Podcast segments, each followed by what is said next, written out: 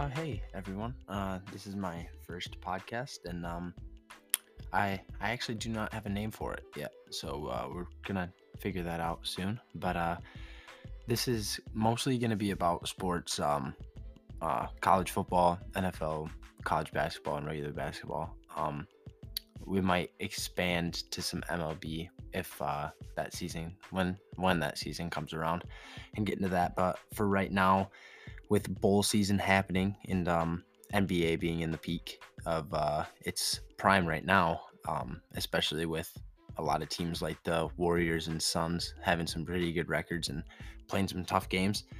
Uh, we're going to go over some recaps of uh, games that have happened this week so far, starting off with the uh, some of the bowl games in college, which have been pretty good. Uh, we're going to start with college football playoff, uh, of course, with two big blowouts with uh, Cincinnati and Alabama. Starting with the Cincinnati Alabama game, um, Bryce Young. Um, I want to talk about him for a minute. He actually had a decent game, but watching, it's probably one of his least productive games. He threw 28 passes, completed 17 of them for 181 yards, throwing three touchdowns uh, and one interception. But watching watching the game, he was not as productive as he was even in the Georgia game, which is rare for him. But the Alabama offense was mostly carried by uh, their their starting running back, who hasn't been a huge factor this year, but has been playing pretty good. Brian Roberts, uh, Robinson Jr. He ran for 204 yards around that on like 26 carries. He had a great game. Um, watching the game, his explosiveness especially against Cincinnati, just they just couldn't stop them. And the Cincinnati offense, especially um, their their receiving corps, just couldn't get it going. Uh, Desmond Ridder, I'm pretty sure his name is. He was in the Heisman conversation all year, but he just did not perform. He only had 177 yards, no touchdowns thrown, and his offense ended up scoring six points. So compared to what they've done this year, just not as dominant as they have been. And of course, they're not going to be against a, a stacked Alabama team with five stars all around on the defensive end and mostly seniors with a lot of college football playoff uh, experience because they've been there like every year uh, for 20 years. Uh, but moving on to the Georgia Michigan game, Michigan has been looked at all year as the top running team in the nation. Haskins, who is supposed to be their top running back, carried the ball nine times for 39 yards. And that is very poor, especially for a great rushing team like Michigan. I'm pretty sure their top rusher was Haskins. And then right under that, it was their backstring quarterback, JJ McCarthy, who watching him and knowing that he's going to be taking over the Michigan offense – he did not impress. He he did throw for 131 yards and a touchdown, but his some of his passes were very inaccurate. And I understand he's a young player, but he really needs to improve before he can get any real playing time and put Michigan on his shoulders and carry him to a good record next year. Um, McNamara, on the other hand, struggled. He very much struggled. He is a junior, so JJ McCarthy might have to wait another year to play, but McNamara threw two interceptions and 106 yards on 19 attempts. Um, so both sides of their offense was just terrible, and their defense could not hold Georgia. And watching the game, Hutchinson's, who's projected to be the number one overall pick, just didn't have the explosiveness that he's had most of the year. Um, kind of looked like the Michigan State game where Kenneth Walker ran for five touchdowns and he had nothing to do with anything. But Michigan kind of gave up in the end. And uh, this podcast is going to be very biased towards uh, Michigan State because they are the team that is liked here and not Michigan. So we're going to try to keep that under under um, a good fair fair reasoning but uh, most of the time they're not going to be liked by me. So on the other side of the ball, Georgia, I I really agree with keeping uh, Stetson Bennett in. He had a great game. He's a senior, undrafted or not undrafted, but he was um, a walk on to Georgia, and uh, a lot of people didn't want him playing because of the five star prospect they got from USC, I think it was. Um, but he had like insane numbers this game. He had 300 and something yards. I'm pretty sure it was like 313, three touchdowns and 20 completed passes out of 30 attempts. The rushing game wasn't completely there, but who needs it when you have a quarterback that's doing that? Um, James Cook was their leading receiver. Uh, he had a pretty good game with 112 yards on four receptions and one touchdown. He is a very good deep threat. Now, going back to Michigan for a second, um, their tight end, last name is like All. Um, Erick All, that's what his name is. Uh, he he looked pretty good on third down conversions. He came in big.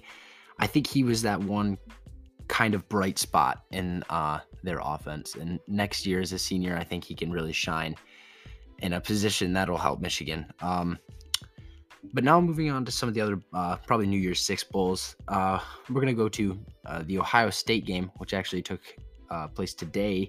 They played Utah.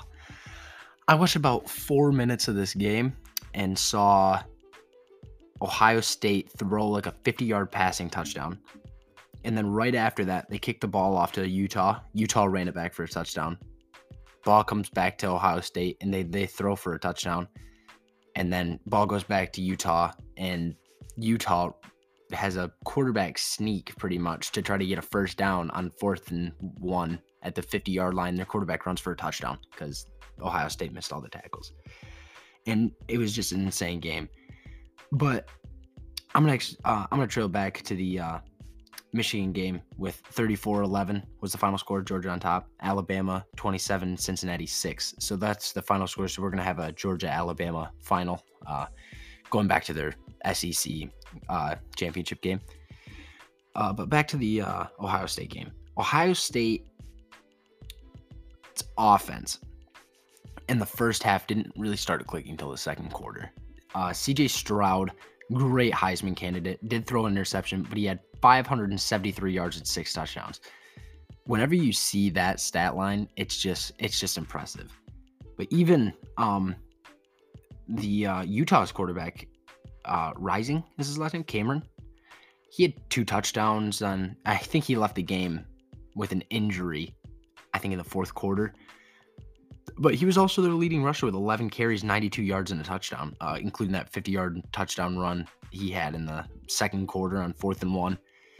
But I don't know the backup situation in Utah with quarterbacks right now because they put in Barnes, who's their backup. I don't know how many plays or snaps he went through. He was two for two, um, which is fine, but a little late in the game because I think Ohio State took a seven point lead late in the game and ended up winning three by uh, 48 to uh, 45. Now, another very bright spot in um, Ohio State's offense. I cannot pronounce his last name, but his first name is Jaxon, and then it's Smith, and then N G I G B A. I cannot pronounce that, but that kid is outstanding outstanding. He is a very good wide receiver, and he caught 15 passes for 347 yards and three touchdowns. And Utah's defense is not a defense that you can look over and be like, oh, well, of course they're going to throw for that. He just totally ripped off like two 50 yard plays in like five minute span for touchdowns. He did he did fumble once right before the goal line, which was probably the one dark spot in his entire day. But otherwise, he had a great game. Um, I think that was the Rose. Yeah, that was the Rose Bowl.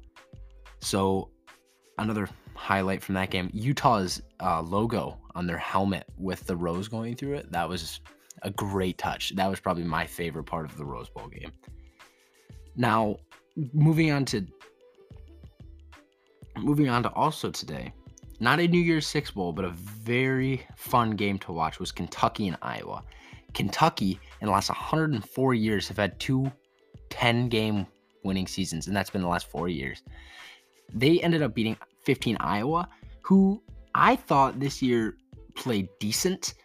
Now, watching the Big Ten championship against Michigan, they did not have a great game, but uh, you just look over that. The rest of their season's been pretty good. Defense has been I thought their defense was really good, but when your quarterback throws three interceptions, you can't really get your offense going. Now they had a bright spot in uh, some of their wide receiving corps. Uh, their top wide receiver had seven receptions, 122 yards, and a touchdown. But their rushing game, 98 yards, so it was kind of split with only 16 carries. So that's a good that's a good rushing game. But then on the other side of the ball, you have um, Kentucky with a rusher that has 170 yards and a touchdown on 20 carries, and then a wide receiver with 170 yards on 10 receptions. When an offense is that dual threat, you can't really make a game plan for that. And I think Kentucky did a great job catching Iowa on their defensive flaws and taking what 20 points on them, which is it wasn't great, but it was enough to win, especially with the three interceptions by Iowa's quarterback. Um, another Big Ten team, uh, Penn State, lost to Arkansas today. Arkansas, of what I seen, had a pretty good game. Penn State's offense after about the first quarter was just terrible. They had a lot of terrible plays. They had a trick play on fourth down in the red zone where they set up like five wide receivers to the left side of the field and then didn't even have their quarterback in to throw the ball. And I'm like, what are you guys doing? Because if you're going to try to go for it on fourth down, try to make a play where your quarterback can throw the ball instead of a kicker or whatever position that guy played. Because, I mean, Sean Clifford is a pretty good quarterback. He's not he's not a Bryce Young uh, Heisman candidate or CJ Stroud, but he's a good quarterback. He he did throw two interceptions today. That Arkansas defense is nothing to be looked over. But um, Arkansas's running game is really what carried them today, especially their quarterback. Their quarterback only threw 19 passes, 98 yards he had, but he completed 14 of those 19 passes, but he threw an interception. Their leading uh, return, uh, receiver, I mean, sorry, had 33 yards which isn't a terrible game for a guy like like on the Arkansas team that a quarterback only throws 19 passes. But like the the quarterback position today has changed so much into a, a dual threat position to where you can put a running back there that throws like does 19 passes in a game and rushes 20 times in 110 yards and a touchdown. Like your quarterback should not have more rushing attempts and more rushing yards than your running backs. But like even on the other side, Sean Clifford had 46 yards on 12 carries. But at the same time, that's not really Sean Clifford's fault because his running backs today did not do a wonderful job. I mean, but 12 carries is a lot to where you can't really do anything about that. Now, the next running back in line for the um, Penn State Nittany Lions, that's their logo, had five carries, 28 yards, and then there's another one, four carries, 35 yards. The rushing game just never really got on point to where they could do it consistently, and I think that's why they only ended up with 10 points. But um, another New Year's Six game bowl that took place today, very good game. The Fiesta Bowl with Notre Dame and Oklahoma State. Notre Dame having their new uh, head coach in line since uh, Brian Kelly left for LSU. Did a pretty pretty decent job. Um, first half was where they really shined, uh, and then Tay Martin, uh, wide receiver for Oklahoma State, was a very big uh, red zone threat. I think he did a great job getting spacing and running his routes today. But um, Spencer Sanders, uh, for being a running back son of Barry Sanders, he he also had like that 17 carries, 125 yards, which it just seems like a lot for a quarterback to be very dual threat. But if if your quarterback can run for 125 yards and then also throw 51 passes, uh, 34 of those which were complete for 371 yards and four touchdowns, that's a dual threat kind of quarterback that can be very effective. But when it's like they throw 19 passes and you can't get your passing game going because your quarterback's taking too many runs, that's when it gets to be a problem. This kid has really improved over the season, taking Oklahoma State to be the number nine team and then beating a Notre Dame team. Which is just impressive because Notre Dame teams are usually pretty defensively loaded and have very good teams. And scoring 37 points on that defense is a big uh, kudos to the Oklahoma State offense. Now, another wide receiver on Oklahoma State that deserves some praise is definitely the one who led in receptions, which was not actually Martin. It was Presley. Presley had, I think, 130 something yards, 137 yards on 10 receptions, but didn't have a touchdown.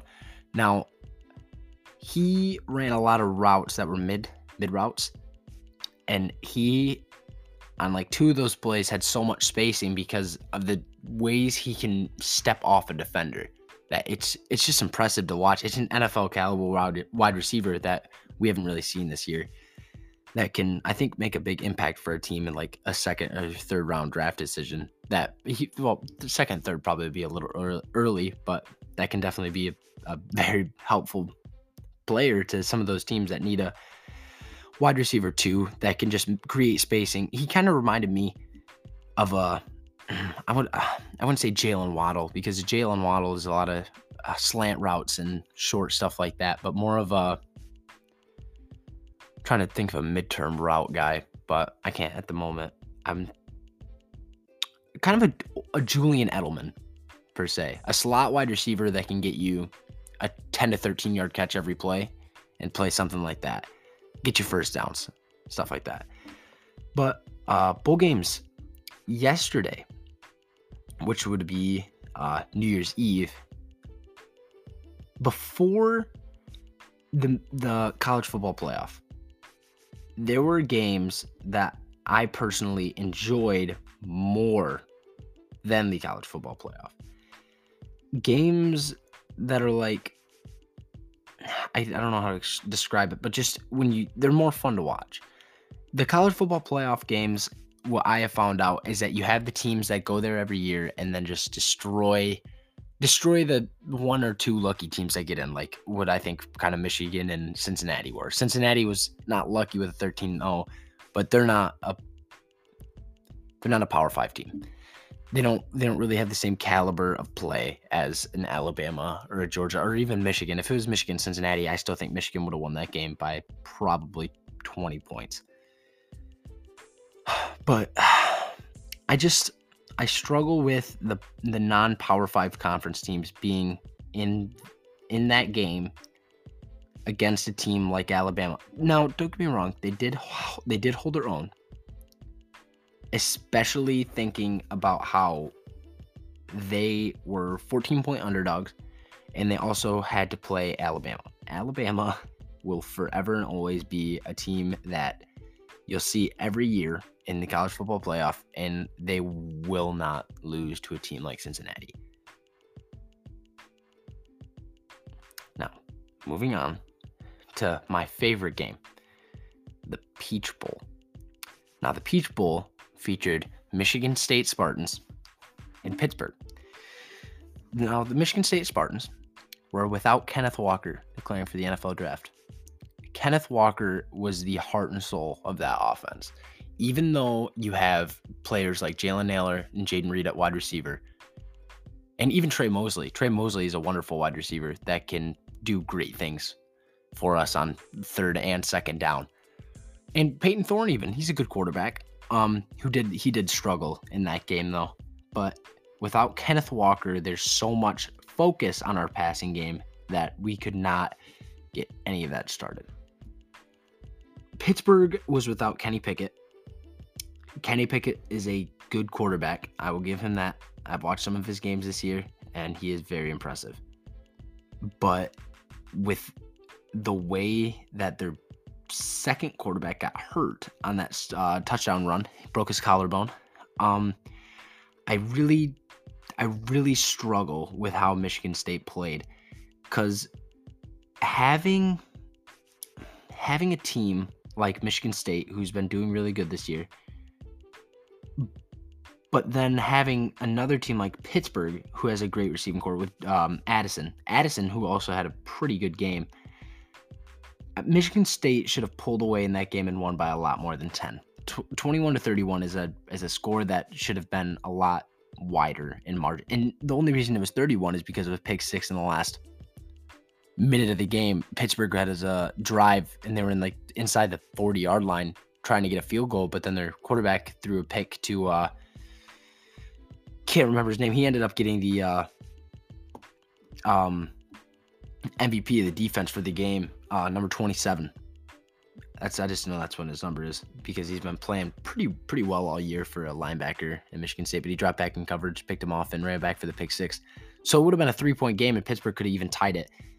But with Michigan State's pass defense this year, who have struggled all year, especially against high power teams, you have a third string quarterback in. Uh, Beville, uh, I think that was the third string quarterback they ended up putting in because Patti got hurt in the first or second quarter. Or no, it was, it was the first quarter on a rush. But Addison had one carry for 28 yards and then seven catches for 114 yards with a 52 yard pass with one of them.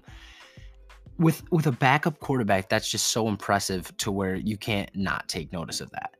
And then the Michigan State offense, Payton Thorne thrown 20, uh, 29 of 53 touchdowns in one interception watching him in that game, he missed a lot of passes by overthrowing receivers, underthrowing receivers. He was in constant duress of uh, pressure all night by the Pittsburgh's defensive line, but he did not impress in that game. And I think that he needs a lot of improving. But then again, that's where it comes back to um, Walker, Kenneth Walker, who I personally think could be a, a late first to early second round pick Simmons and Collins in the backfield combined for 22 carries. And I think it ended up being they got 38 yards total.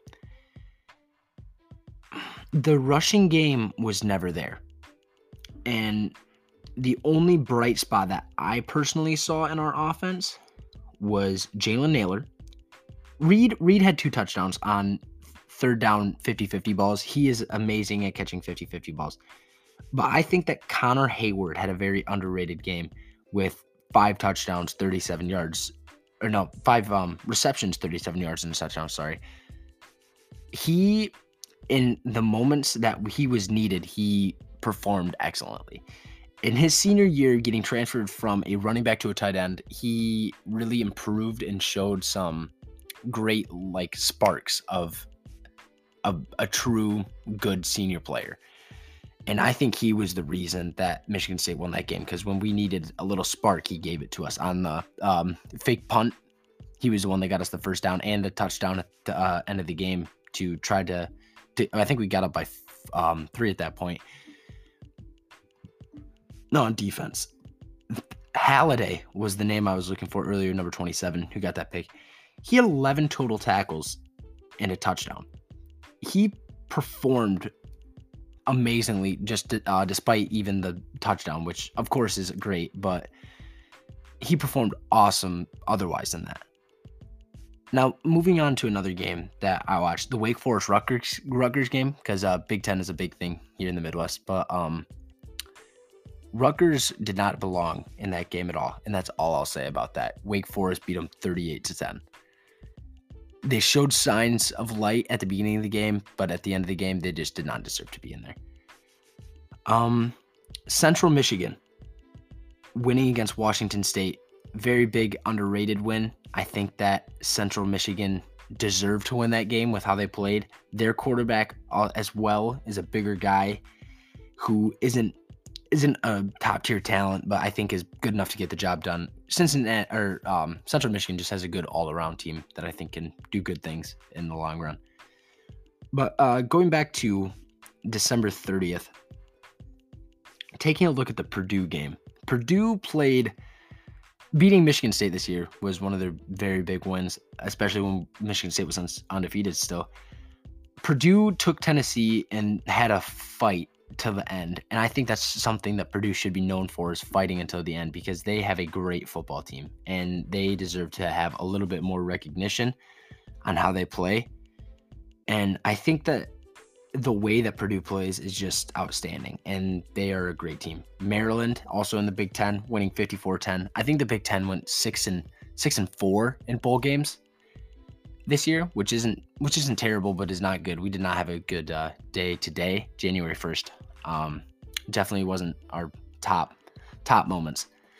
But going back to the uh, the Alamo Bowl, that was a bowl game that I had high expectations from with Oregon and Oklahoma. Oklahoma is a team that struggled early in the season with uh, quarterback and Spencer Rattler that they thought was going to be a top prospect. Same thing with North Carolina though with uh, Sam Howell. Sam Howell disappointed this year as well, and I think North Carolina lost their bowl game is two, and they just I think they ended up with six wins on the season. They did not do well. I think Oklahoma found a great player in um, Cameron Williams. Cameron Williams is a player. Caleb, sorry, Williams is a player that I think can take them very far in the future. If he stays till his junior year, I think that they can probably go to the college football playoffs again. In a way, because throwing for 242 yards and three touchdowns, he still has that um the young inexperience in him. But um the rushing game was on point too. Brooks, 14 carries, 142 yards and three touchdowns. When you score 47 points in a game, especially against a team like Oregon with uh, a pretty good defense and the projected like number two pick uh, with their D end, it's it's a, it's an impressive win, and I had very high expectations for that game, and they definitely met them. Uh, it was a back and forth game, even though the deficit at the end was what 15 point or 15 points. I th- that it was still a good game, and it went back and forth, and it felt like whenever Oregon tried to kind of surge back, Caleb Williams and the Oklahoma Sooners offense kind of took control again. Now, one of my favorite trophies in bowl games, the Cheez It Bowl. Clemson with uh, the way they've played this year. Definitely disappointing, um, especially once they were expected to go back to the college football playoffs like they have the last three years. Ended up winning against Iowa State, twenty to thirteen. Uh, not a great offensive performance, but I think it was it's definitely good enough to get the win with Iowa State. And um, yeah, I, th- I thought that was a great game too. Uh, Big Ten team again, Minnesota 18, West Virginia 16. Um, again, not a great uh, offensive game, but it, it, was fun watching the defense going back at it. Now we are going to flop sports.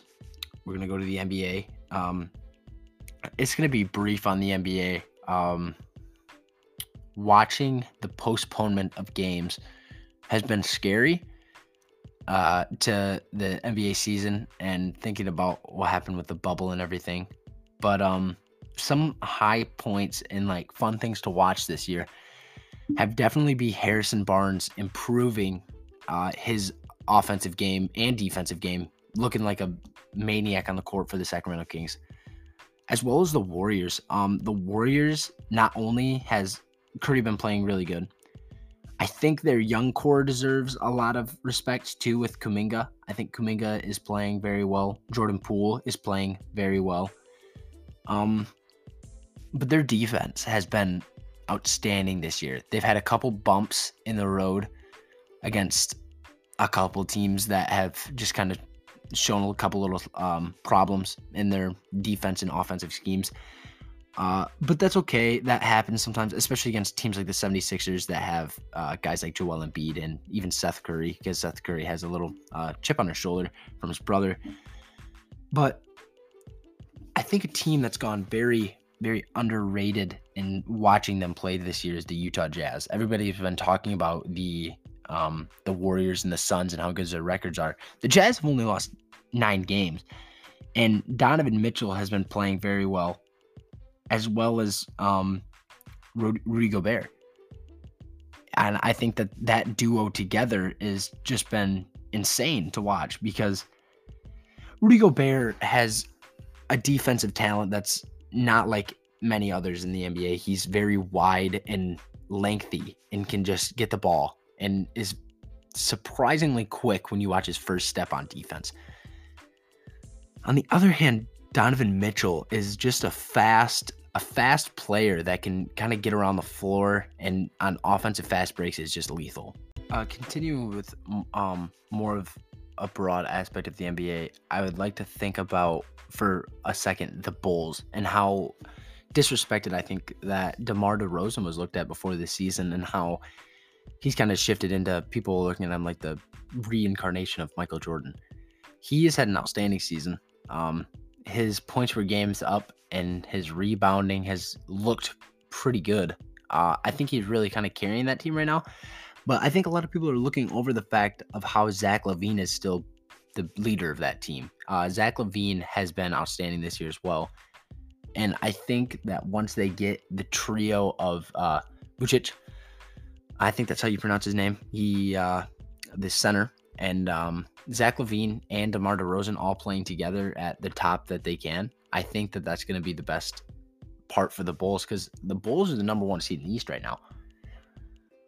And that's surprising with how, oh, like, how many teams in the East are performing well. I think the Nets are playing very good basketball. Um, Kyrie Irving, it might be returning soon, uh, depending on how his whole situation plays out. But Kevin Durant is playing at his MVP peak like he normally is. And um, that leads me to another topic the Lakers. Uh, the Lakers are a team that I personally do not think has any team chemistry. Russell Westbrook uh, needs a little help. He's been getting triple doubles, been playing well. LeBron, I struggle with LeBron. I think LeBron helps the team. He has very good stats. You cannot dispute that, but I don't think that he is helping that team in a way that can bring them together. That's the only reason that I do not think that the Lakers are doing well is because they're not together. And I think that LeBron is one of the main reasons and problems because of that. Um now another LA team this year, the Clippers, they have done fairly well without Kawhi Leonard, who was seen to be their star player. Paul George was getting kind of disrespected earlier in the season, and he has shown up in a way that can't be disputed. He's been performing for him. And I've always liked Zubac. Uh, Zubac has been playing pretty good at the center position this year. And as well as um, Terance Mann has been a good role player off the bench, and I think that that uh, those couple of players have been really helping him, and not just all Paul George. But I think this shows the LA uh, Clippers that hey, it's not all Kawhi. You have some other players that are really helping your team. Um, I talked about earlier the 76ers. The 76ers, I think they're a good team. I think they're a better team without Ben Simmons. Uh, ben Simmons is not the point guard they need. I think Ty- Tyrese Maxey is a better point guard that can help that team win games. With a center like Joel Embiid, I think having Ben Simmons kind of takes away from Joel Embiid and how good he is. And I think it takes away from the team aspect too when Ben Simmons tries to satisfy what he needs to get done. And Seth Curry is a great three point shooter. He's a great player on that team that serves a role that is desperately needed. And I think with the combination of all those players, they have a good a good team that can go deep in the playoffs. And I think that the 76ers are going to be a team that people have to watch out for this year. And not not in a way that uh, the 76ers have been watched out before, but in a different way this time because I think their play style is a lot different without Ben Simmons. And then to end to end today, uh, I want to just kind of put out an unpopular opinion that I have about uh, Ben Simmons. I think Ben Simmons, the way he plays point guard, I don't think he deserves to even be a top 32 point guard in the league. I think that on every team, there is a better point guard than Ben Simmons. If you put Ben Simmons at power forward, or even small forward or center, any of those three positions, you can probably have a top 20 in that position, maybe even top 10 if he's power forward. But the way that Philadelphia tries to use him at point guard not only hurts Philadelphia themselves, but more hurts Ben Simmons because he is the one that's getting put in this position where Philadelphia thinks he can succeed, but it's just hurting him more because of his play style and uh, the way that he shoots the basketball, which is not good. And um, that is gonna do it for today. So uh, thank you for listening, and uh, see you next week.